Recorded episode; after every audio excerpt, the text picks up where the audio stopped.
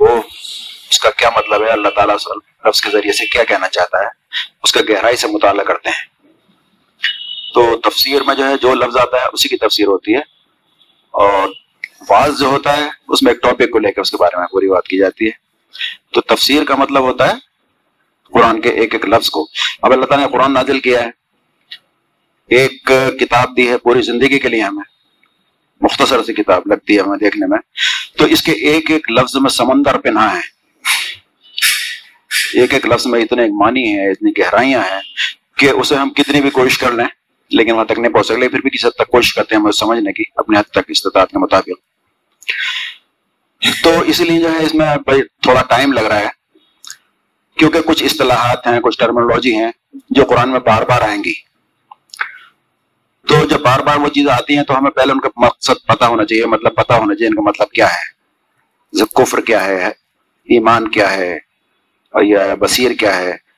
تو کچھ اصطلاحات ایسی ہوں جو قرآن میں بار بار آئیں گی۔ تو ان کے بارے میں ہمیں پتا ہونا چاہیے کیا ہے۔ اب جو واز ہوتا ہے اس میں تو ہم یوں ہی کہہ کے گزر جاتے ہیں۔ لیکن اس میں تفسیر میں ہمیں ایک ایک لفظ پہ غور کرنا ہے۔ ایک ایک لفظ کی گہرائی میں جا کے تھوڑا سا دیکھنا ہے کہ اللہ تعالیٰ ہم سے کیا کہنا چاہتا ہے۔ تو اس میں اللہ تعالیٰ نے فرمایا یوسفی اللہ معافی سماوات تصبیح کرتی ہے اور کرے گی ہر وہ چیز جو زمینوں میں ہے اور آسمان میں ہے یعنی پوری کائنات۔ لہ الملک اسی کی بادشاہت ہے، ولہ الحمد اور تمام تعریف اور تمام شکر اسی کے لیے ہیں۔ وہ اللہ کل شعین قدیر اور وہ ہر چیز پر قادر ہے۔ الذي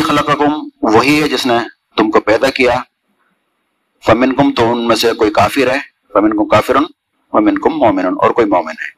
واللہ بما تعملون بصیر۔ اور جو کچھ تم کرتے ہو اللہ تعالیٰ اسے دیکھ رہا ہے۔ تو اس میں دوسری آیت کی تشریح چل رہی تھی۔ پچھلی آیت کے بارے میں تھوڑا سا دوہرا لیں۔ کیونکہ اس کو ریپیٹ کرنے سے، پچھلا خلاصہ کرنے سے تھوڑا سا فائدہ یہ ہوتا ہے کہ ایک تو بات سمجھ میں آ جاتی ہے۔ جو بھول گئے ہوتے ہیں پچھلے ہفتے کی، وہ بات تھوڑی یاد دہانی ہو جاتی ہے۔ کچھ نئے لوگ ہوتے ہیں، ان کے بھی سمجھ میں تسلسل مل جاتا ہے اس میں۔ کہ کیا بات کہی جا رہی ہے؟ حضور وسلم کا طریقہ بھی یہ تھا، کوئی بات اہم بات ہوتی تھی تو آپ تین بار دہراتے تھے اسے۔ تو اس لیے پچھلا جو درس ہے تھوڑا سا پانچ منٹ میں اس کو دہرا لیتے ہیں تاکہ پچھلی باتیں یاد آ جائیں۔ ابھی ذہن میں نہیں ہوتی ہیں، جب اس کو ذکر کریں گے تو پورا وہ پھر ذہن میں آ جاتا ہے۔ تو فرمایا تھا، تسبیح کی ہر اس چیز میں جو زمین اور آسمان میں ہے۔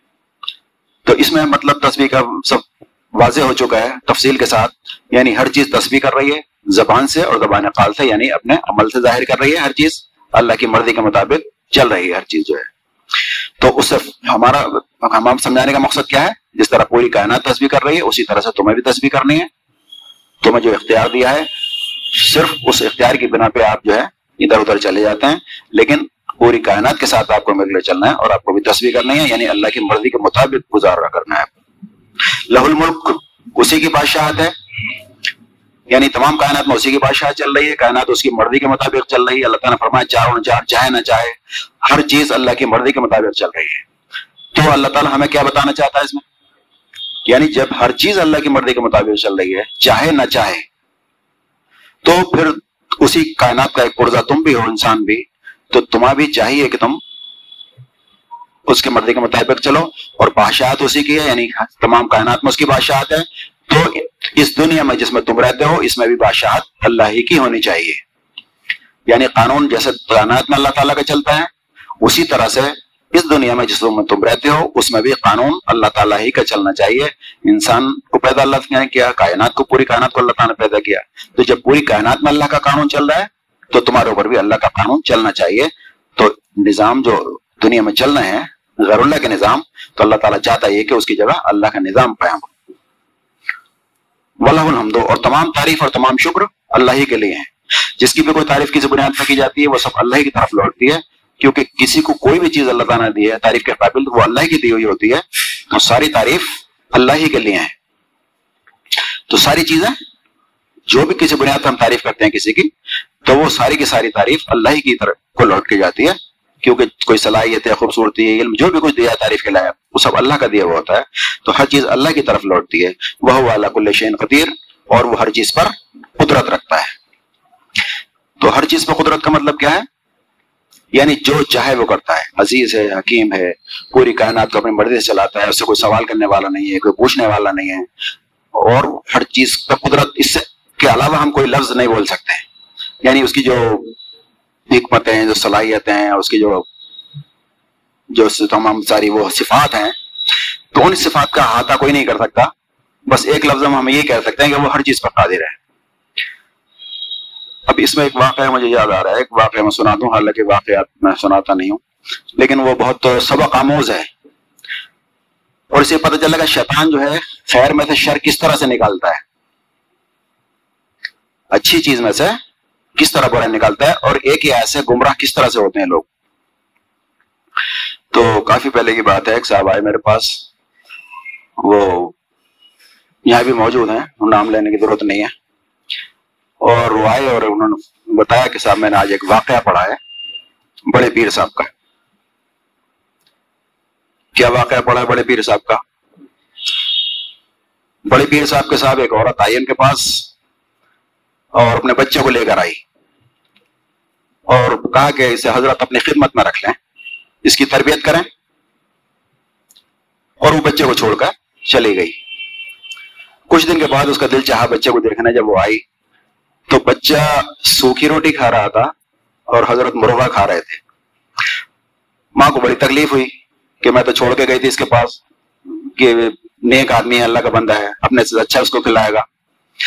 لیکن میں دیکھ رہے ہیں سوکھی روٹی کھلا رہے ہیں، خود مرغا کھا رہے ہیں۔ ان سے برداشت نہیں ہوا، انہوں نے شکایت کر دی کہ حضرت آپ مرغا کھا رہے ہیں اور بچے کو سوکھی روٹی کھلا رہے ہیں، آپ سے ایسی امید نہیں تھی۔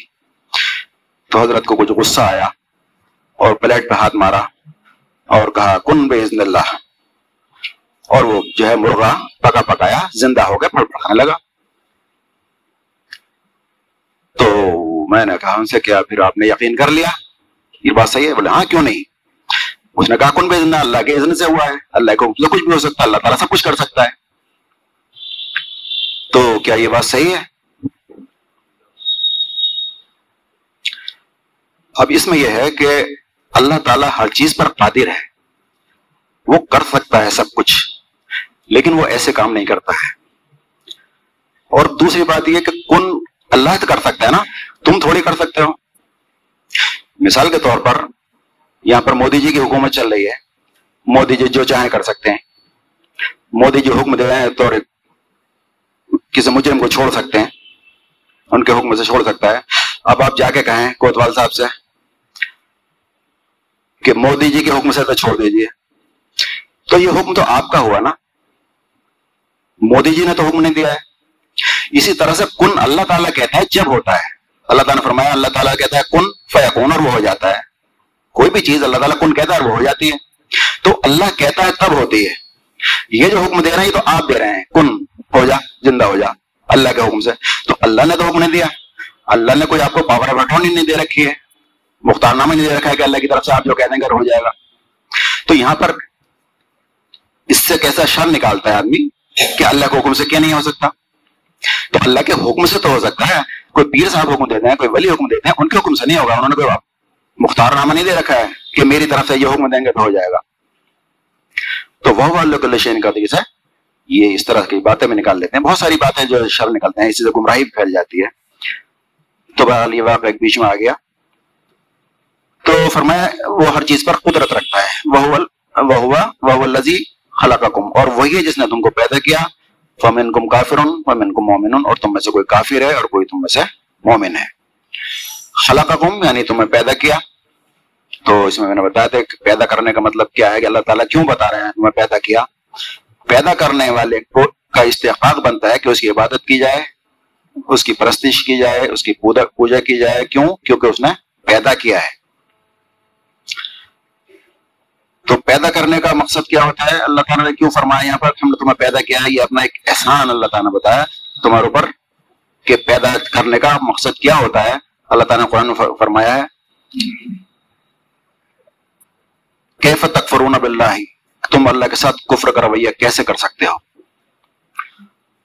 کفر کیسے کر سکتے ہو؟ حالانکہ جب تم مردہ تھے تو اس نے تم کو زندگی دی۔ یعنی پہلی جب زندگی دی تو تم مردہ تھے، تمہاری روحوں کو سلا دیا گیا تھا۔ روحیں تھیں لیکن وہ سوئی ہوئی تھیں۔ پھر تمہیں پہلی بار زندگی دی۔ پھر تمہیں کو موت دے گا، تمہاری جان سلب کرے گا، پھر تمہیں زندگی دے گا اور پھر تم اس کی طرف پلٹائے جاؤ گے۔ یعنی اس نے تمہیں زندگی دی ہے، اس کا اس کا حق بنتا ہے کہ اس کی عبادت کی جائے اور اسی کی، اسی کا کہنا مانا جائے۔ تو تم کفر کا رویہ کس طرح اختیار کر سکتے ہو؟ جب اس نے پیدا کیا اور یہ فرمایا کہ تمہارے جو شریک ہیں، ان میں کوئی ہے جس نے، جس کا بنانے میں حصہ ہو، تمہاری خلق میں کوئی حصہ ہو؟ یعنی جس نے بنایا ہے، اسی کی عبادت کرنی ہے آپ کو۔ تو خلا کم اسی نے تم کو پیدا کیا۔ فمن کم کافر فمن کم مومن تو تم میں سے کوئی کافر ہے؟ اور تم میں سے کوئی مومن ہے۔ تو کافر پہ بات چل رہی تھی۔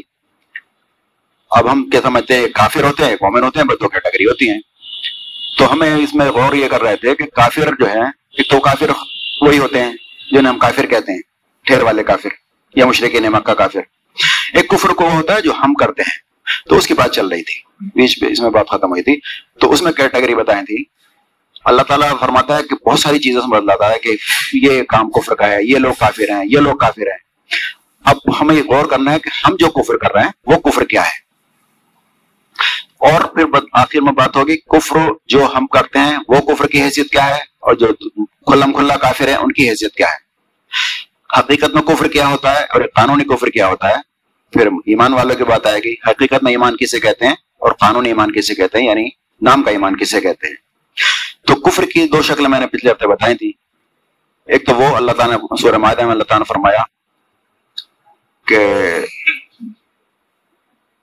جو لوگ اللہ کے قانون کے مطابق فیصلہ نہ کریں وہ کافر ہیں۔ اگلی آدمی فرمایا وہ لوگ ظالم ہیں، پھر فرمایا وہ لوگ فاسق ہیں۔ یعنی تین کیٹیگری، ایک ساتھ ایک انسان کے اندر ہوتی ہیں جو لوگ اللہ کے قانون کے مطابق فیصلہ نہ کریں۔ تو ایک تو یہ آئی تھی اور اس کے ضمن میں نے بتایا حضور کے بارے میں اللہ تعالیٰ فرماتا ہے کہ نبی صلی اللہ علیہ وسلم، تمہارے رب کی قسم یہ مومن نہیں ہو سکتے جب تک کہ آپ کو اپنے معاملات میں فیصلہ کرنے والا نہ مان لے۔ تو ایک تو یہ تھا جو قانون اللہ تعالیٰ کا چلنا چاہیے، جو اللہ کے قانون کے مطابق فیصلہ کرتے ہیں، وہ اللہ تعالیٰ کہہ رہا ہے وہ کافر ہے اب کیسے کافر ہیں؟ وہ انشاءاللہ آخر میں بات آئے گی۔ اور ایک بات یہ تھی کہ تکبر کہاں سے شروع ہوا؟ تکبر شروع ہوا شیطان سے۔ شیطان نے تکبر کیا سب سے پہلے، جب اللہ تعالیٰ نے انسان کو بنایا آدم کو بنایا، پھر جب اللہ تعالیٰ نے کہا سجدہ کرو تو اس نے جو ہے تکبر کیا، گھمنڈ کیا اور سجدہ نہیں کیا۔ تو وہاں سے جو ہے تکبر کی بنیاد پر انسان کفر کرتا ہے۔ اور دوسرے بتایا تھا کہ جو قانون کو اللہ تعالیٰ کے نہیں مانتے، وہ کفر کرتے ہیں۔ اور کفر کیا کیا ہوتے ہیں؟ اللہ تعالیٰ کس چیز کو کافر کہتا ہے، کس چیز کو کفر کہتا ہے؟ قرآن میں کچھ آیتیں میں نے سلیکٹ کی ہیں اس کے بارے میں۔ بہت ساری ہیں لیکن چند آیتیں میں نے سلیکٹ کی ہیں کہ کفر حقیقت میں کس ہے۔ کفر کے لفظی کہانی معنی کیا ہوتے ہیں؟ کفر کے لفظی معنی ہوتے ہیں، کسی چیز کو چھپا دینا ڈھک دینا، اسی سے انکار کا مفہوم نکلتا ہے۔ جیسے کفارہ ہوتا ہے، کسی گناہ کا کفارہ ہے۔ کفارہ ادا کرتے ہیں تو اللہ تعالیٰ سے گناہ کو چھپا دیتا ہے ڈھک دیتا ہے۔ تو کفارہ ہوتا ہے۔ تو کفر کفر کے معنی چھپا دینے کے ہوتے ہیں لفظی معنی۔ اور اصطلاحی معنی جو شریعت میں ہے، اصطلاحی معنی اس کے ہوتے ہیں یعنی جو جس چیز پر ایمان لاتے ہیں، اس کے خلاف کوئی بھی کام کرنا اسلام کے خلاف کوئی بھی کام کرنا، ایمان کے خلاف کوئی بھی کام کرنا، وہ کفر ہوتا ہے۔ مومن کا ہوتا ہے اللہ پہ ایمان، فرشتوں پہ ایمان، کتابوں پہ ایمان، آخرت پہ ایمان، ان چیزوں پر جس سے ایمان ہم لاتے ہیں، ان کسی بھی چیز کا انکار کرتے تو وہ کافر ہو جاتا ہے، وہ کھلا کافر ہوتا ہے اور پھر وہ ایمان سے خارج ہو جاتا ہے۔ یہ کفر جو اللہ تعالیٰ نے بتائے جس کا بھی میں ذکر کرنے جا رہا ہوں آگے۔ وہ کافر نہیں ہوتا ہے، قانونی طور سے حقیقت میں کافر ہو جاتا ہے، وہ اللہ کی نظر میں۔ تو قرآن میں اللہ تعالیٰ نے فرمایا یعنی قرآن کی مخالفت کرنا، یہ کفر ہے۔ قرآن کی مخالفت کے بارے میں اللہ تعالیٰ نے فرمایا کہ منکرین حق یعنی کافر کہتے ہیں کہ اس قرآن کو ہرگز نہ سنو اور جب یہ سنا جائے تو اس میں خلل ڈالو، شاید کہ تم غالب آ جاؤ۔ یعنی مشرقین کیا کہتے تھے؟ جب قرآن سنایا جائے تو اس کو نہ سنو اور اس میں خلل ڈالو۔ اس سے کیا ہوگا؟ تم غالب آ جاؤ گے۔ مطلب کیا ہوا؟ قرآن وہ چیز ہے۔ اگر تم اس کو پڑھو گے، اس پہ ایمان لاؤ گے اور اس کو عمل میں لاؤ گے، اس کو لے کے کھڑے ہو گے، تو غالب تم رہو گے۔ اس کو نہیں پڑھو گے تو پھر باطل غالب آ جائے گا۔ اللہ تعالیٰ کہہ رہا ہے کہ کافر کہتے ہیں کہ اس کو قرآن کو مت سنو۔ خلل ڈالو اس میں اگر پڑھا جائے تاکہ تم غالب آ جاؤ۔ اسی کی تشریح ہے حضرت عمر تعالیٰ کی روایت ہے کہ اس قرآن پہ عمل کرنے کے بعد بہت ساری قومیں عروج پائیں گی اور غلبہ پائیں گی اور اس کو چھوڑ دینے کی وجہ سے بہت ساری قومیں ذلیل اور خوار ہو جائیں گی جو حالات آج ہم دیکھ رہے ہیں۔ تو قرآن کو چھوڑ دینا یہ کفر اللہ تعالیٰ نے فرمایا یہ کافر ہیں۔ اچھا وہ تو کافر وہ ڈالتے تھے مشرق نمک کا ڈالتے تھے آج مسلمانوں میں بھی, بھی اگر کوئی شخص یہ کہتا ہے یہ قرآن مت سنو قرآن مت پڑھو قرآن تمہارے سمجھنے کی چیز نہیں ہے ایسی باتیں آتی ہوں گی سب کے سامنے۔ یہ تمہارے پڑھنے کی چیز نہیں ہے۔ تو مطلب کیا ہوتا ہے؟ قرآن سے انسان روکنا چاہتا ہے۔ وہ بھی کفر کرتا ہے۔ یعنی اللہ تعالیٰ نے جو ہدایت کے لیے ہمارے لیے بھیجا تھا انسان کیا کہتا ہے؟ قرآن تم تمہارے سمجھنے کی چیز نہیں، قرآن مت سمجھو۔ تو قرآن سے دور رکھتا ہے قرآن ہی تو اللہ تعالیٰ نے ہدایت، اللہ تعالیٰ نے فرمایا کہ تمہارے لیے آسان کر دیا نصیحت کے لیے، کوئی ہے نصیحت حاصل کرنے والا قرآن سے؟ لوگ مسلمان ہو رہے ہیں قرآن کے ترجمے پڑھ پڑھ کے تفسیر پڑھ پڑھ کے۔ یہ سارے انگریز کیا کر رہے ہیں؟ کیسے مسلمان ہو رہے ہیں۔ جو ہم دیکھتے ہیں اتنے مسلمان ہو گئے، اتنے ہو گئے کیسے ہوتے ہیں۔ قرآن کے ترجمے پڑھ کے تو ہوتے ہیں۔ یہ علمے کی کتابیں پڑھ کے تھوڑی ہوتے ہیں یہ۔ سب قرآن پڑھ کے مسلمان ہوتے ہیں۔ ورنہ تو یہ سب مسلمان ہی نہیں ہوگا جب آدمی دیکھے گا کوئی تیجے کو منع کر رہا ہے، کوئی جائز بتا رہا ہے، کوئی ناجائز بتا رہا ہے، تو وہ آدمی تو پریشان ہو جائے گا۔ جتنے مسلمان ہو رہے ہیں ترجمے پڑھ پڑھ کے قرآن کو وہ رہے ہیں۔ تو قرآن کو پڑھنے سے، قرآن کو سمجھنے سے اور اس پہ عمل کرنے سے کیا ہوگا؟ عروج حاصل ہوگا اور اس کو چھوڑنے سے کیا ہوگا؟ ذلت اور خواری نصیب ہوگی۔ تو قرآن کی مخالفت کفر ہے۔ اللہ تعالیٰ نے فرمایا اور فرمایا کہ قرآن کی آیات سے کفر ہو۔ تو پورا قرآن کا ہو گیا، اب آیات سے کفر کرنا۔ کچھ آیات سے کفر کرنا، کچھ آیات پہ مان لانا۔ اس کے بارے میں سورہ بقرہ اللہ تعالیٰ نے فرمایا کہ کیا تم کتاب کے ایک حصے پر ایمان لاتے ہو اور ایک حصے کے ساتھ کفر کرتے ہو؟ یا کفر کا اللہ تعالیٰ یعنی کچھ باتوں کو ماننا اور کچھ باتوں کو نہیں ماننا۔ یہ کیا ہے؟ اسے اللہ تعالیٰ کفر بتا رہا ہے۔ جو کہ ہم کرتے ہیں۔ کہ ایمان لانے کا مطلب ان پہ عمل کرنا ہے مان لینا۔ جس کو نہیں ماننا ہے آپ، اس کو عمل نہیں کر رہے ہیں، اس کا مطلب ہوتا ہے کفر کرنا۔ کفر ایک زبان سے کفر ہوتا ہے اور ایک پریکٹیکل کفر ہوتا ہے، عمل سے کفر ہوتا ہے۔ تو جن باتوں کو آپ نہیں مانتے، وہ کفر ہوتا ہے۔ تو اللہ تعالیٰ کچھ باتوں کو ماننا، کچھ باتوں کو نہیں ماننا۔ یعنی کتاب کے ایک حصے پر ایمان لاتے ہو، ایک حصے کے ساتھ کفر کرتے ہو۔ یعنی جو باتیں تمہیں اچھی لگی اسلام کی، وہ تو مان لی۔ جو باتیں دل کو اچھی نہ لگی وہ نہ مانی۔ نماز کا حکم آیا، دل نے کہا، مان لو، پڑھ لی۔ روزہ کا حکم آیا دل نے کہا پڑھ لو، تم نے پڑھ لی۔ حکم آیا کہ بھائی سود نہیں کھاؤ گے؟ نہیں، اس کے بغیر تو کام نہیں چلے گا بزنس نہیں ہوتی۔ لون کے بغیر تو بھی نہیں چلتا۔ غیبت مت کرو۔ اس کے بغیر تو مزہ ہی نہیں آتا بیٹھک میں۔ ملاوٹ مت کرو، پھر تو فائدہ کیسے ہوگا؟ جھوٹ مت بولو۔ کاروبار چلتا ہی نہیں جھوٹ کے بغیر۔ تو وہ باتیں جو دل کو اچھی لگتی ہیں، وہ ہم نے مان لی۔ اور جو باتیں ہمیں ہمارے دل نے اجازت دے دی، وہ والی مان لی، اجازت نہیں دی تو وہ نہیں مانی۔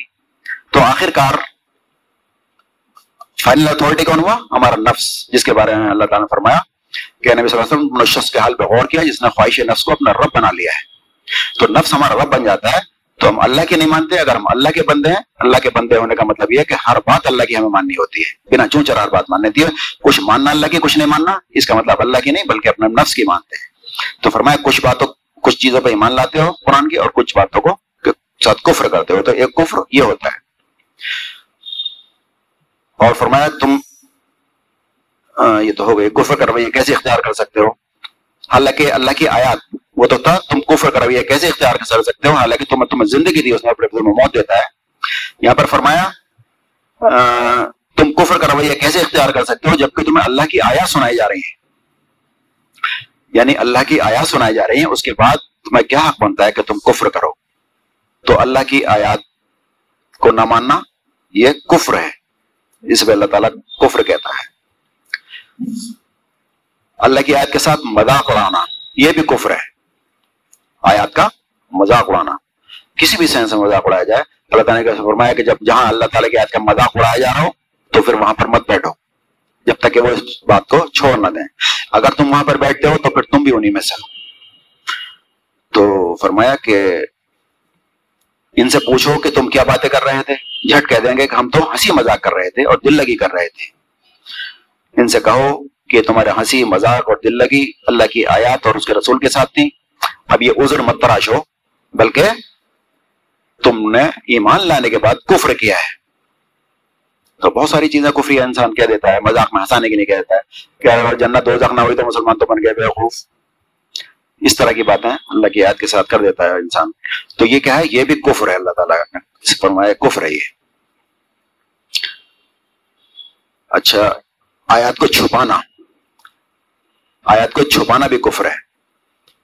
جو اللہ تعالیٰ نے ہمیں آیات میں، قرآن میں دی ہیں، ہدایت کے لیے ہیں، تو ان کے بارے میں اللہ تعالیٰ فرما رہا ہے کہ جو لوگ ہماری آیات نازل کی ہوئی روشن تعلیمات اور ہدایت کو چھپاتے ہیں حالانکہ انہیں سارے انسانوں کی رہنمائی کے لیے کتاب میں ہم بیان کر چکے ہیں۔ یقین جانو کہ ان پر اللہ بھی لانت کرتا ہے اور تمام لانت کرنے والے ان پر لانت کرتے ہیں، جنہوں نے یہ کفر کا رویہ اختیار کیا ہے۔ اور اسی حالت میں انہوں نے جان دی، ان پر فرشتوں اور تمام لانت کرنے والوں کی لانت ہے۔ تو اسے اللہ تعالیٰ کیا کہہ رہا ہے؟ یہ بھی کفر ہے جو چھپاتے ہیں کفر کا مطلب لفظی معنی چھپانے کے ہیں۔ اللہ نے کہا کہ روشن ہدایت ہم نے اس میں دے دی ہے روشن تعلیمات قرآن کے اندر دے دی ہے پوری زندگی کے لیے دے دی ہے اب کسی مقصد کے لیے، کسی وجہ سے انسان اللہ کی آیات کو چھپا جاتا ہے۔ مثال کے طور پر سود کی آیت آتی ہے۔ اب بہت سارے سود یہ بیٹھے ہوئے ہیں۔ ان کو برا نہ لگے، اس لیے میں سود کی آیت چھپا جاؤں۔ چور بیٹھے ہوئے چور کی آیت آئی۔ وہ چھپا گیا کہ لوگوں کو برا نہ لگے۔ یہ کسی بھی مقصد کے لیے اللہ کی آیت کو چھپا جانا، روشن تعلیمات کو چھپا جانا۔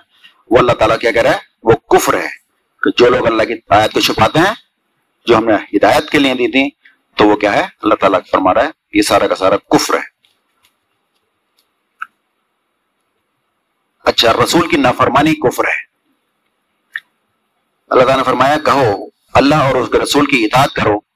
پھر اگر وہ آپ کی دعوت کو قبول کر لیں، تو یقین جانو کہ اللہ ایسے یا دعوت قبول نہ کریں، تو یقین جانو کہ اللہ ایسے کافروں سے محبت نہیں کرتا ہے۔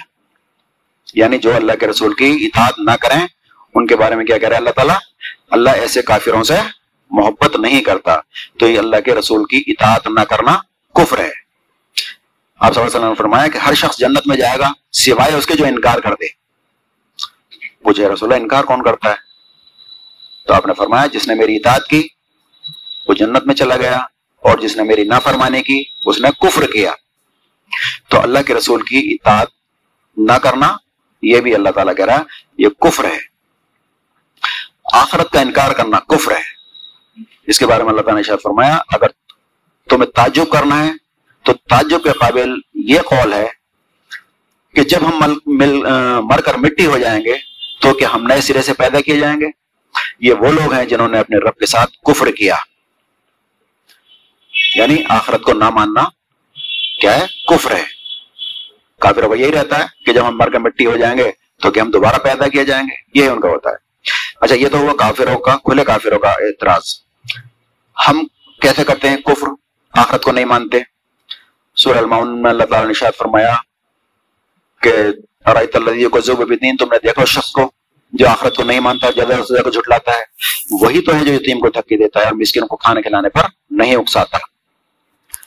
تو اگر ایمان لانے کے بعد مسکین کو تھکے دے رہا ہے اور مسکین کو کھانا نہیں کھلاتا، تو یہ کیا ہے؟ کفر کرنے والے کام ہے اور آخرت پہ یقین نہ ہونے والے کام ہے کہ جیسے فرمایا تم اپنے مال اس شخص کی طرح سے برباد نہ کر لو جو لوگوں کو دکھانے کے لیے خرچ کرتا ہے۔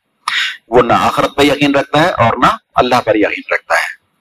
تو ریاکاری شرک بھی ہے اور کفر بھی ہے۔ تو یہ کفر یہ ہوا کہ اللہ تعالی کی بات کو چھپانا اور اللہ کے رسول کی نافرمانی کرنا اور آخرت کو نہ ماننا۔ اس کے بعد کفر کس کہتا ہے؟ اللہ تعالیٰ کفران نعمت یعنی نعمتوں کا کفران کرنا، اسے بھی اللہ تعالیٰ کفر کہتا ہے قرآن کریم فرمایا سورہ نسا میں، یقین جانو، اللہ کسی ایسے شخص کو پسند نہیں کرتا جو اپنے پندار میں مغرور ہو، گھمنڈی ہو، اپنے میں مست ہے، بس اپنے میں مغرور ہے۔ تو اللہ تعالیٰ ایسے کسی شخص کو نہیں پسند نہیں کرتا اور ایسے لوگوں کو پسند نہیں کرتا جو کنجوسی کرتے ہیں اور دوسروں کو بھی کنجوسی کرنے کا حکم دیتے ہیں۔ تو اللہ تعالیٰ کنجوس آدمی کو نہ پسند کرتا ہے اور نہ متکبر اور گھمنڈ کرنے والے مغرور آدمی کو پسند کرتا ہے۔ تو فرمایا، ایسے لوگ بھی پسند نہیں جو کنجوسی کرتے ہیں اور دوسروں کو کنجوسی کرنے کا حکم دیتے ہیں۔ جو اللہ تعالیٰ نے اپنے فضل سے ان کو دیا ہے، اس کو چھپاتے ہیں۔ یعنی اللہ نے تعالیٰ تو نعمت دی تھی، لیکن ان کو دیکھ کے بعض بعض آدمی کو ایسا لگتا ہے کہ یہ بیچارہ نہ اس کے پاس کپڑے ہیں، نہ کھانے کو ہے۔ ایک انجان آدمی دیکھے تو اس کے ہاتھ میں دس روپے رکھ جائے۔ ایسا لگتا ہے وہ۔ نہ شکری ہے وہ اللہ تعالیٰ کی۔ تو شکر کے مقابلے میں نہ شکری، یہ بھی اسے کہتے ہیں کفران نعمت۔ اسے بھی اللہ تعالیٰ نے کفر کہا ہے۔ تو وہ کافر عذاب ایسے کافروں کے لیے ہم نے عذاب تیار کر رکھا ہے۔ کن لوگوں کے لیے؟ جو کنجوسی کرتے ہیں پخل کرتے ہیں، اللہ کی راہ میں خرچ نہیں کرتے، تو اسے بھی اللہ تعالیٰ نے کفر کہا ہے۔ اور جو لوگ اپنے مال دکھانے کے لیے خرچ کرتے ہیں تو وہ نہ اللہ پر ایمان رکھتے ہیں اور نہ آخرت پر۔ یعنی اللہ پر ایمان، اگر آخرت کا ایمان ہوتا تو دکھانے کے لیے خرچ نہ کرتے، اللہ کے لیے کرتے پھر تو۔ آپ نے جو خرچ کیا وہ اللہ نے دیکھ لیا، خاموشی سے خرچ کیا اللہ نے دیکھ لیا۔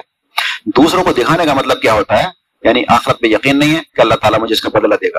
دنیا سے بدلہ چاہتے ہیں، دنیا سے تعریف چاہتے ہیں تو اللہ تعالیٰ کہہ رہے ہیں نہ آخرت پہ یقین رکھتے ہیں اور نہ اللہ پہ یقین رکھتے ہیں ایسے لوگ۔ تو یہ ریاکاری جو شرک ہے، اے لوگوں جو ایمان لائے ہو، اپنے سبقات کو احسان جتا کر اور دکھ دے کر اس شخص کی طرح خاک میں نہ ملا دو، جو اپنا مال محض لوگوں کو دکھانے کے لیے خرچ کرتا ہے اور نہ اللہ پر ایمان رکھتا ہے اور نہ آخرت پر ایمان رکھتا ہے۔ بلکہ فرمایا، ایک میٹھا بول اور کسی کی غلط بات پر نظر انداز کر دینا اس خیرات سے بہتر ہے جس کے پیچھے دکھ ہو اور احسان ہو۔ اگر کسی کے پاس آپ احسان کر کے دکھ دیتے ہیں احسان جتاتے ہیں اور اس کو ذلیل کرتے ہیں یا اس سے کچھ وہ چاہتے ہیں، واہ واہی چاہتے ہیں، تو اللہ تعالیٰ کہہ رہے اس سے بہتر ہے کہ اس کو میٹھے بول بول دو کسی کے ساتھ یا کسی کی غلط بات کو نظر انداز کر دو۔ وہ اس سے بہتر ہے، ایسے کرنے سے۔ تو یہ کیا ہے؟ ناشکری، کفر ہوتا ہے۔ اس کے علاوہ نفاق نفاق کفر ہے۔ اس کے بارے میں اللہ تعالیٰ نے شاید فرمایا بعض لوگ ایسے ہیں جو کہتے ہیں کہ ہم ایمان لائے اللہ پر اللہ کے ایمان اللہ پر اور کتابوں پر اور آخرت پر۔ حالانکہ حقیقت میں یہ مومن نہیں ہے۔ یہ منافقوں کا ذکر۔ ہے کہتے ہیں کہ ہم ایمان لائے، لیکن حقیقت میں مومن نہیں ہے۔ کیوں؟ کیونکہ ان کے دل مومن نہیں ہے ان کا رویہ جو ہے وہ اسلام کے مطابق نہیں ہوتا۔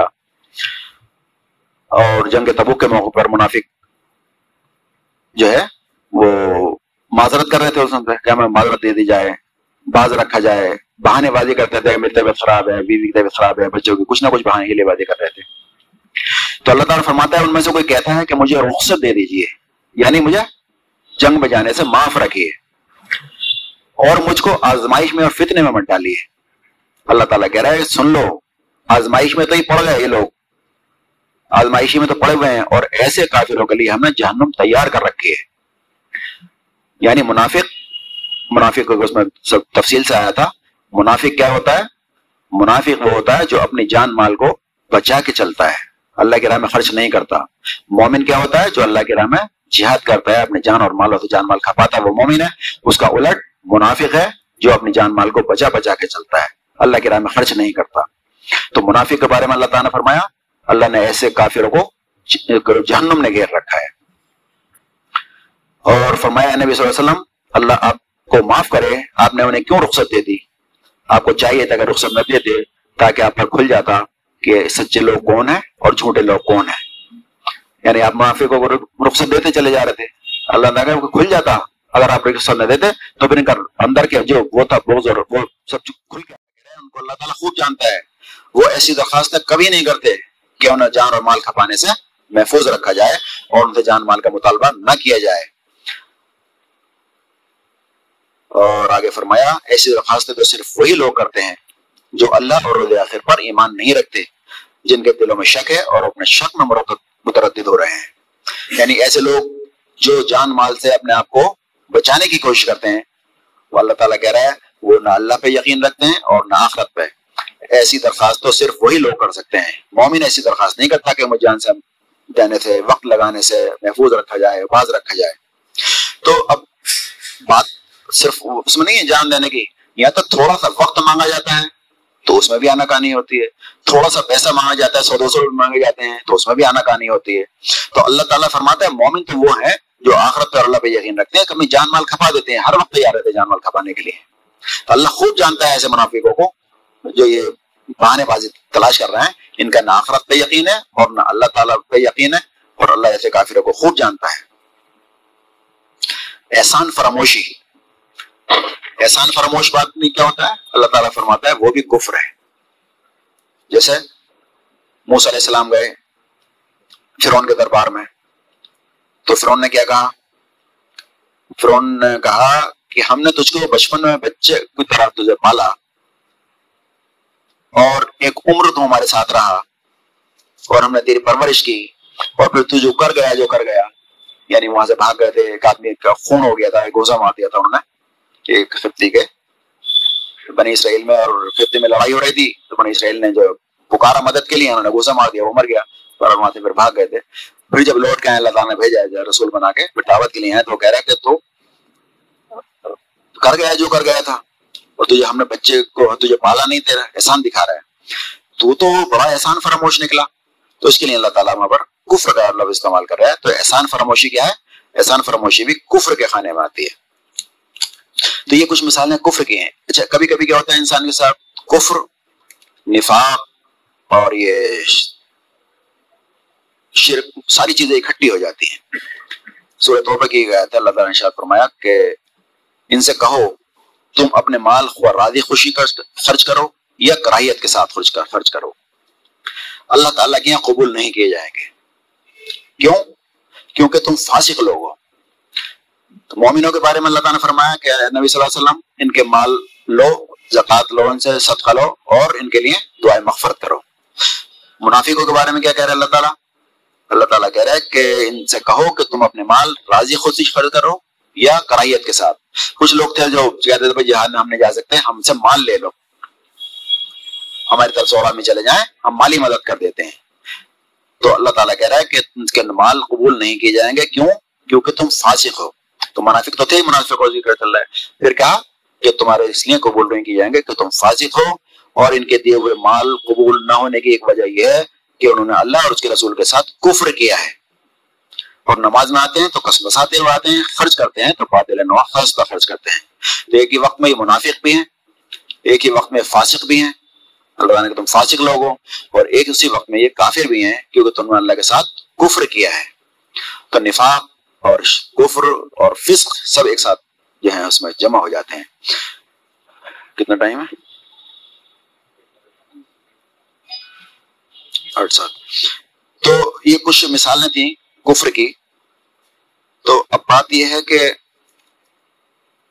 یہ کفر جو ہم کرتے ہیں اور ایک وہ کافر جو مشرقین مکہ تھے یا ٹھہر والے کافر ہیں، ان میں کیا فرق ہے؟ تو ایک تو حقیقی کفر ہوتا ہے، ایک قانونی کفر ہوتا ہے، قانونی طور سے کفر، اور ایک قانونی طور سے اسلام، ایمان، اور ایک حقیقی کفر۔ تو ان دونوں کو ایک ساتھ ہم سمجھ لیں گے، حقیقی کفر کیا ہوتا ہے اور حقیقی ایمان کیا ہوتا ہے۔ تو حقیقی کفر کے بارے میں جو ہے، اللہ تعالیٰ نے اشاد فرمایا کہ جو لوگ جو لوگ آپ کے ساتھ عمرہ کرنے کے وہ جو عمرے کا حکم ہوا تھا نا، آپ صلی اللہ علیہ وسلم پندرہ صحابی کے ساتھ جو عمرہ کرنے گئے تھے۔ تو صلح تربیہ سے پہلے وہ جو وہاں پر مشرقی نے منع کر دیا تھا مکہ میں گھسنے کے لیے۔ تو وہاں پر وہ بیت لی تھی آپ نے۔ حضرت عثمان رضانہ کو بھیجا تھا آپ نے۔ انہوں نے منع کر دیا کہ آپ آپ وہاں پر نہیں آ سکتے عمرہ کرنے کے لیے، مشرقین نے۔ تو عثمان رضانہ کو بھیجا تھا کہ بات کر کے آؤ۔ تو وہاں پر وہ مسلمانوں میں خبر یہ ہو گئی کہ انہیں شہید کر دیے گئے تو اس وقت جو ہے مسلمانوں نے بیت کی تھی کہ ہم ان کا بدلہ لے کے جائیں گے۔ تو اس وقت کا واقعہ ہے، اس کے بعد پھر جو ہے ان میں صلح ہو گئی تھی اور یہ طے ہوا تھا کہ تین سال، اگلے سال کو آئیں گے آپ اور ہم شہر خالی کر دیں گے۔ تو اس وقت جو ہے، اس وقت کا واقعہ ہے یہ۔ جب عمرے کے لیے جا رہے تھے تو منافق لوگ یا ان کے ساتھ کمزور ایمان والے لوگ انہوں نے کیا کیا؟ انہوں نے وہی اترا وہی اپنا عذر تراش ہے کہ ہمیں جو ہے باز رکھا جائے اور ہم بیمار ہیں، ہم پریشان ہیں، جو بھی باہر تلاش کر رہے تھے وہ۔ تو اللہ تعالیٰ ان کے بارے میں فرما رہا ہے، بلکہ تم نے تو یوں سمجھا تھا کہ رسول اور مومنین اپنے گھر والوں میں ہرگز پلٹ کر واپس نہ آ سکیں گے۔ اور یہ خیال تمہارے دلوں کو بہت اچھا لگا۔ یعنی یہ لوگ جا رہے ہیں مرنے کے لیے۔ کہاں مشرقین مکہ مکہ میں ان کے گھر پہ جا رہے ہیں لڑنے کے لیے۔ جیسے ہم کہتے ہیں کہ صاحب ٹھیر پہ جا کے مرنے کے لیے جا رہے ہیں، چار آدمی۔ اس طرح سے وہ ان کا خیال یہ تھا کہ یہ لوگ وہاں سے پلٹ کے نہیں آئیں گے اور سارے کے سارے ختم ہو جائیں گے۔ تو اللہ تعالیٰ فرما رہا ہے کہ بلکہ تم نے یوں سمجھا تھا کہ رسول اور مومنین اپنے گھر والوں کی طرف پلٹ کر ہرگز نہ آ سکیں گے اور یہ خیال تمہارے دلوں کو بہت اچھا لگا۔ اور تم نے اور تم بہت برے برے تم نے گمان کیے۔ تمہارے دلوں میں بڑے بڑے برے خدشات آئے بڑے برے گمان کیے تم لوگوں نے۔ تم بہت ہی سخت بد باطن لوگ ہو، تمہارا باطن بہت برا ہے۔ اس کے لیے لفظ آیا کن تم قوم برا برا جو ہے، ایسے انسان کے لیے آتا ہے مطلب سارے جتنے بھی برے الفاظ ہیں، اس کے لیے استعمال سکتے ہیں۔ کتا کمینا سڑا ہوا جو بھی آپ استعمال کرتے ہیں۔ برا بہت ہی برے لوگ ہوتے اندر سے تم سڑے ہوئے لوگ ہو۔ تو یہ تمہارے دلوں کو خیال اچھا لگا کہ پلٹ کے نہیں آ سکیں گے؟ تم بہت ہی بدباطن لوگ ہو۔ اور اللہ اور اس کے رسول پر جو لوگ ایمان رکھتے ہیں ایسے کافروں کے لیے ہم نے بھڑکتی ہوئی آگ تیار کر رکھی ہے، جو ایمان نہ رکھتے ہوں۔ تو اللہ تعالیٰ ان کے بارے میں کہہ رہے ہیں اللہ اور اللہ آخرت پر یہ یقین نہیں رکھتے جو لوگ کہہ رہے تھے کہ بھائی تم جاؤ، ہم تو جانے رہے اور پہانے تراش لیے انہوں نے۔ تو حقیقت میں یہ کیا تھے؟ کافر تھے۔ ویسے منافق تھے، لیکن نفاق ہی حقیقت میں کفر ہوتا ہے۔ بظاہر تو مومن ہوتے ہیں وہ، لیکن اندر سے کافر ہوتے ہیں۔ تو یہ ہوتا ہے حقیقی کفر یعنی اندر سے کفر ہوتا ظاہر میں مسلمان اور اندر سے کافر یا منافق۔ اس کی دوسری دلیل یہ ہے، سورہ توبہ میں اللہ تعالیٰ نے فرمایا، نبی صلی اللہ علیہ وسلم، اللہ تمہیں معاف کرے۔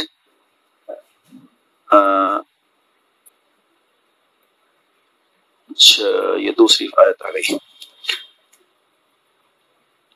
وہ بھی اسی کی دلیل ہے جو ابھی میں نے سنائی تھی کہ اللہ کی راہ میں تو وہی لوگ جاتے ہیں جو اللہ راخت پہ یقین رکھتے ہیں اور جو لوگ اللہ راخت پہ یقین نہیں رکھتے، وہ ایسی ہی بہانے تلاش کرتے ہیں۔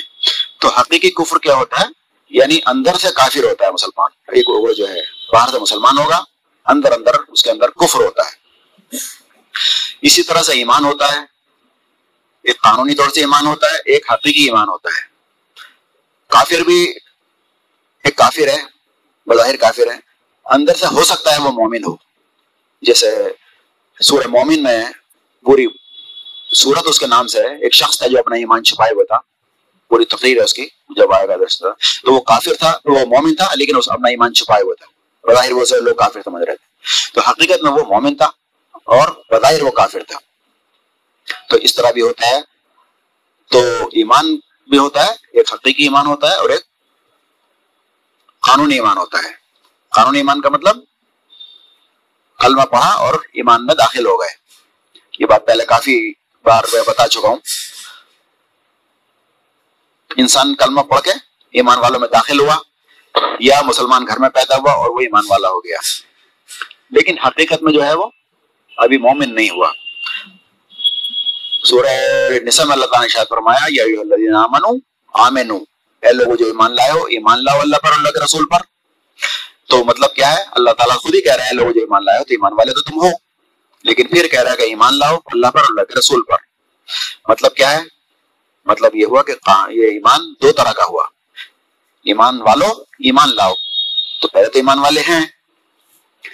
تو ایمان والے کون سے ہیں؟ یعنی قانونی طور سے لیگلی وہ مومن ہو گئے ہیں۔ ابھی حقیقت میں ایمان ان کے اندر راسخ نہیں ہوا ہے۔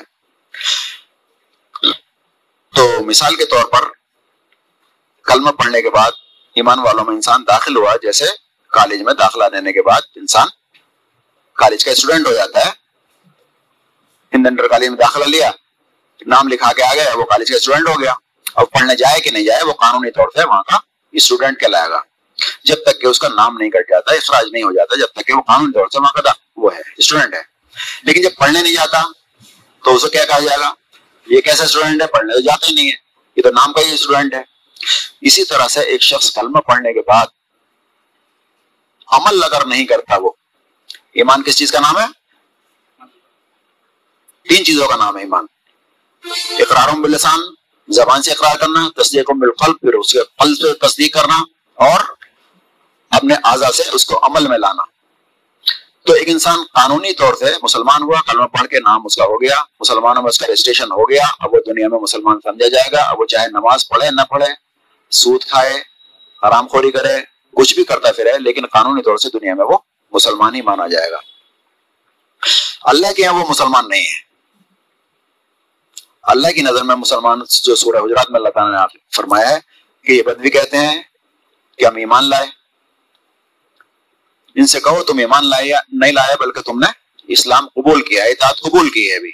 ایمان تو تمہارے دلوں میں داخل ہی نہیں ہوا ہے ابھی۔ بلکہ تم نے اطاعت قبول کر لی ہے۔ تو وہ تو کہنے کا ایمان لائے۔ اللہ تعالیٰ کہتے ایمان تمہارے دلوں میں داخل نہیں ہوا ابھی۔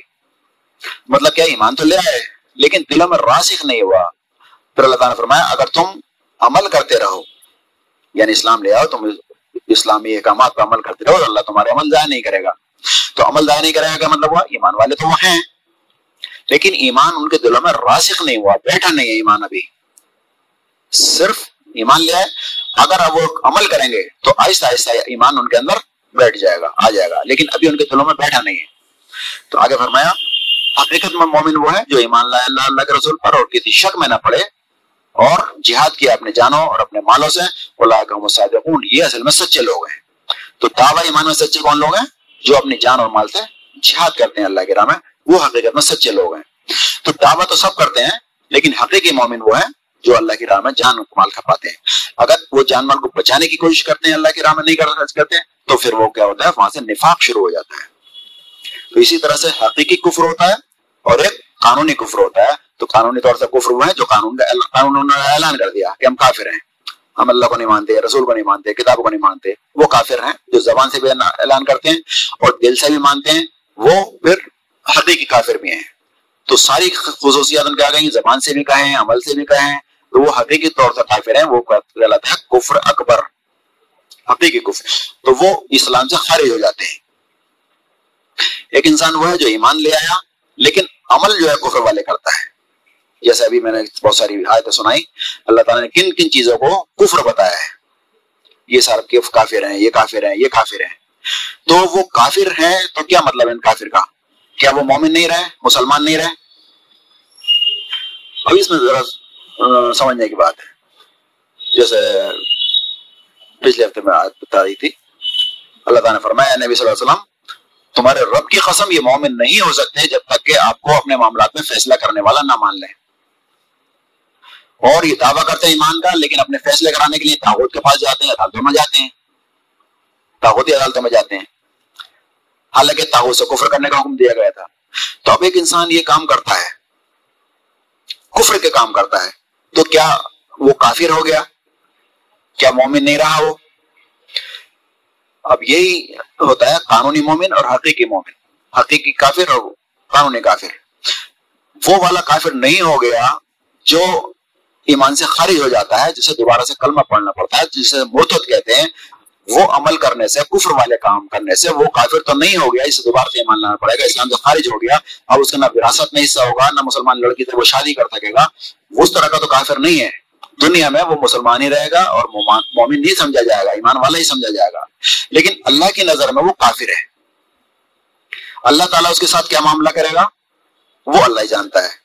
اللہ کی نظر میں کافر ہے اور وہ سارے کے سارے اعمال اس کے کفر ہیں جب تک کہ وہ ان کا کاموں سے توبہ نہ کر لے۔ اللہ تعالیٰ نے فرمایا، توبہ کا دروازہ اس وقت کھلا ہوا ہے انسان کا، جب تک کہ اس کے موت کا گھر نہیں چلنے لگے۔ مرتے وقت وہ کہ میں نے توبہ کی، اس کی توبہ قبول نہیں ہے۔ اور توبہ ان لوگوں کے لیے بھی نہیں ہے جو ڈٹائی کے ساتھ جرم کیے چلے جاتے ہیں۔ ان کے لیے بھی توبہ نہیں ہے۔ تو وہ حقیقی طور سے کافر ہوتا ہے، اندر سے اللہ تعالیٰ سے کفر کہتا ہے۔ کیوں؟ کیونکہ کافر جو ہوتا ہے وہ مانتا نہیں ہے۔ وہ کہتا ہے میں اللہ کو نہیں مانتا۔ مسلمان کہتا ہے میں اللہ کو مانتا ہوں۔ وہ کہتا ہے میں آخرت کو نہیں مانتا، مسلمان کہتا ہے میں آخرت کو مانتا ہوں۔ تو زبان سے تو کہتا ہے کہ میں مانتا ہوں، لیکن ماننے کے جو تقاضے ہیں وہ پورے نہیں کرتا۔ آخرت کو اگر مانتا ہے، اللہ کو اگر مانتا ہے اللہ کو ماننے کا مطلب اللہ پہ ایمان لانا۔ اور پھر اللہ کے رسول نے جو بتایا تمہیں ماننا ہے، اللہ کا رسول مانا۔ رسول پہ ایمان لائے، گواہی دیتا ہوں محمد صلی اللہ اللہ کے رسول نے تو اللہ کے رسول ہیں، تو اللہ کی طرف سے جو ہدایت دے رہے ہیں، تو ہم کو ماننی ہے۔ بنا چونچر ہم کو اس کی تعداد کرنی ہے اللہ اللہ کے رسول کی۔ اگر ہم آخرت پہ یقین رکھتے ہیں، تو پھر ہمیں یقین ہونا چاہیے کہ مرنے کے بعد مجھے حساب دینا ہے۔ تو یہ فرمایا کہ جو شخص دکھاوے کے لیے خرچ کرتا ہے، تو وہ نہ آخرت پہ یقین رکھتا ہے، نہ اللہ پہ یقین رکھتا ہے۔ جو مسکین کو کھانا نہیں کھلاتا یتیم کو تھک کے دیتا ہے، اس کا آخرت پہ کوئی یقین نہیں ہے۔ تو اگر آخرت پہ یقین ہوتا، اللہ پہ یقین ہوتا، تو اس کا طرز عمل یہ نہ ہوتا۔ اس کا مطلب یہ ہے کہ وہ کلمہ تو پڑھ لیا، لیکن حقیقت میں اس کے اندر ایمان بیٹھا نہیں ہے۔ اگر ایمان راسک ہو جائے اس کے اندر، تو اس کا طرز عمل یہ نہیں ہوگا۔ تو قانونی طور سے تو وہ مسلمان رہتا ہے، لیکن اللہ کے یہاں وہ کفر کرتا ہے۔ تو دنیا میں اس کے پاس اوپر کوئی فتوا نہیں لگا سکتا کہ یہ شخص کافر ہو گیا۔ یا نفاق کے کام کر سکتا ہے تو یہ نہیں کہہ سکتا ہے کہ منافق ہو گیا۔ یہ کہہ سکتے ہیں کہ ہاں یہ نفاق والا کام کیا، یہ اس نے کفر والا کام کیا۔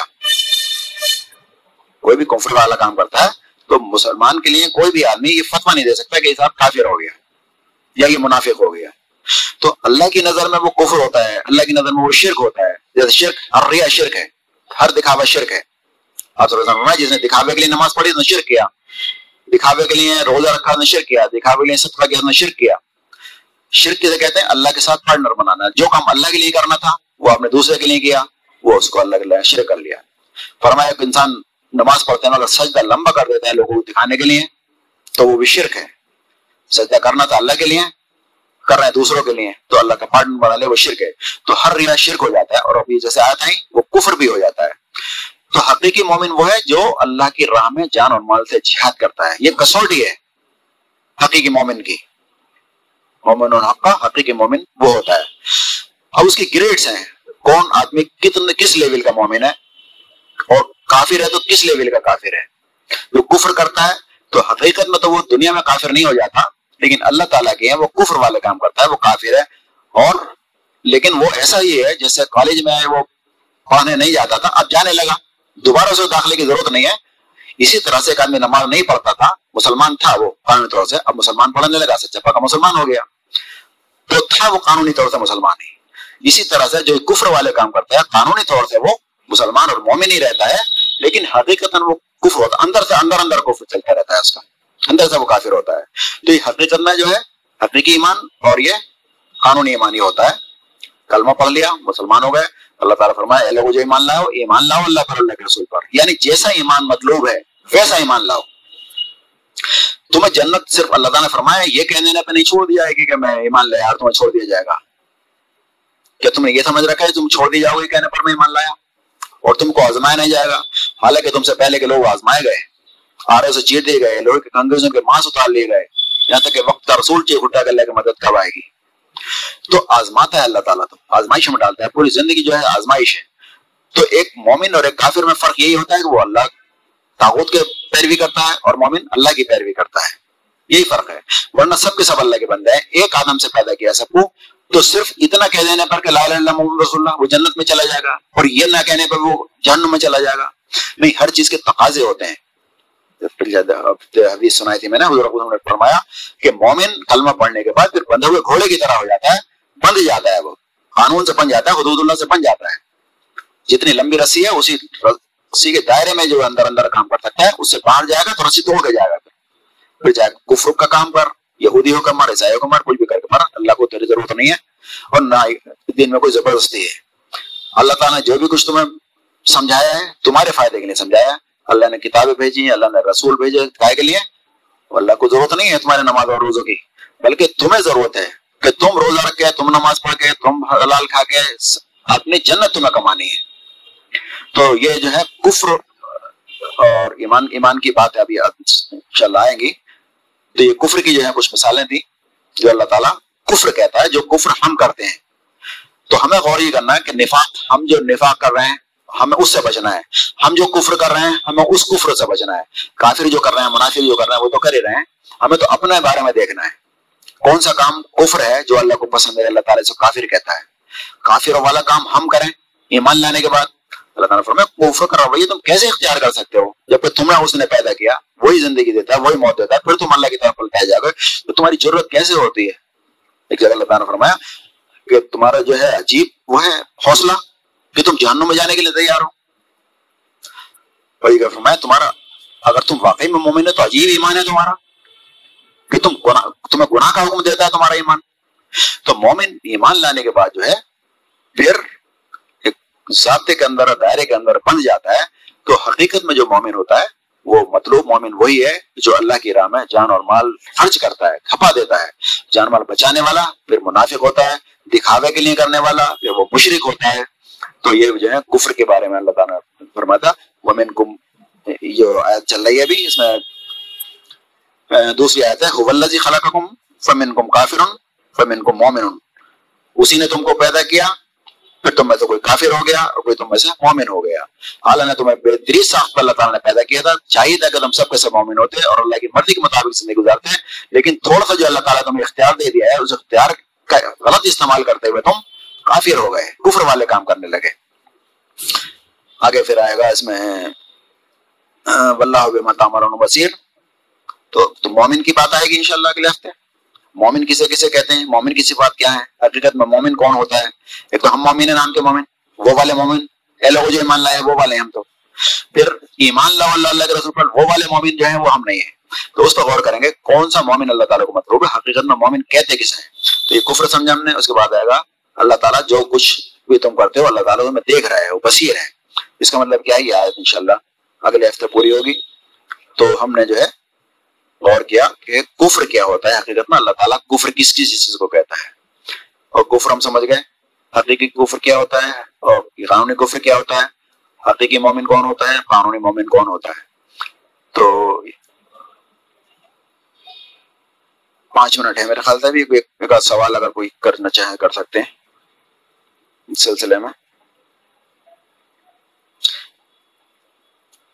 اور یہ جیسے میں نے شروع میں بتایا کہ درس ہے یہ بعض میں درس میں فرق ہوتا ہے کہ ایک آیت پہ ہم غور کرتے ہیں آیت میں اللہ تعالیٰ ہم سے کہنا کیا چاہتا ہے۔ تو یہ کچھ آیتیں ایسی ہیں جو تفصیل چاہتی ہیں، اس لیے اس میں تھوڑا زیادہ ٹائم لگ رہا ہے۔ کچھ آیتیں جیسی آئیں گی تو ان شاء اللہ اس میں کم ٹائم لگے گا۔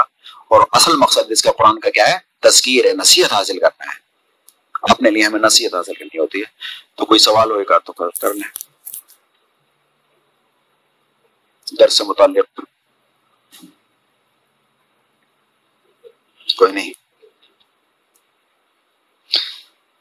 چلیں، پھر دعا کر لیں اور انشاءاللہ جب تک نماز آن ساڑھے آٹھ پہ ہو رہی ہے تو ساڑھے آٹھ سے ہوگا۔ جب نماز پیچھے آئے گی تو سوا سات سے کر دیں گے انشاءاللہ۔ تو سب لوگوں سے درخواست ہے کہ اس درس میں آتے رہیں۔ کیونکہ اللہ تعالیٰ نے قرآن ہمیں ہدایت کے لیے بھیجا ہے، سمجھنے کے لیے بھیجا ہے۔ اس کو سمجھنا ہے اس پہ عمل کرنا، یہی ہماری زندگی کا مقصد ہے۔ اور اللہ تعالیٰ نے قرآن میں فرمایا کہ سورہ توبہ میں اب میں کیوں کر رہا ہوں وہ بھی بتا دوں۔ سورہ توبہ میں اللہ تعالیٰ نے شاید فرمایا کہ کوئی ضروری نہ تھا کہ سارے کے سارے لوگ نکل آتے، مگر ایسا کیوں نہ ہوا کچھ لوگ ہر آبادی سے نکلتے اور تفقف دین حاصل کرتے، دین کی سمجھ حاصل کرتے، پھر لوگوں کو خبردار کرتے، دوسرے لوگوں تک پہنچاتے۔ اور حضور سے فرمایا کہ تمہیں بہترین لوگ وہ ہیں جو قرآن سیکھیں اور سکھائیں۔ تو اس پہ عمل کرتے ہوئے انشاءاللہ یہ کام کر رہے ہیں۔ تو سب لوگوں کا جو ہے فرق بنتا ہے ذمہ داری بنتی ہے، قرآن کو سیکھیں، سمجھیں، اور دوسروں تک پھیلائیں۔ اور اگر ہمیں آپ کو اچھا لگتا ہے، تو دوسروں کو بھی لائیں، اپنے دوستوں کو بھی لائیں۔ دوست وہی ہے جو اچھائی کی طرف لے کے آئے، جو برائی کی طرف لے کے جاتا ہے، وہ تو دوست نہیں، بلکہ دشمن ہوتا ہے وہ۔ تو اب اذان کا ٹائم ہو رہا ہے، اور انشاءاللہ ابھی ساڑھے سات بجے ہوگا اگلے ہفتے۔ سب لوگ تشریف لائیں، اور دعا کر لیں انشاءاللہ۔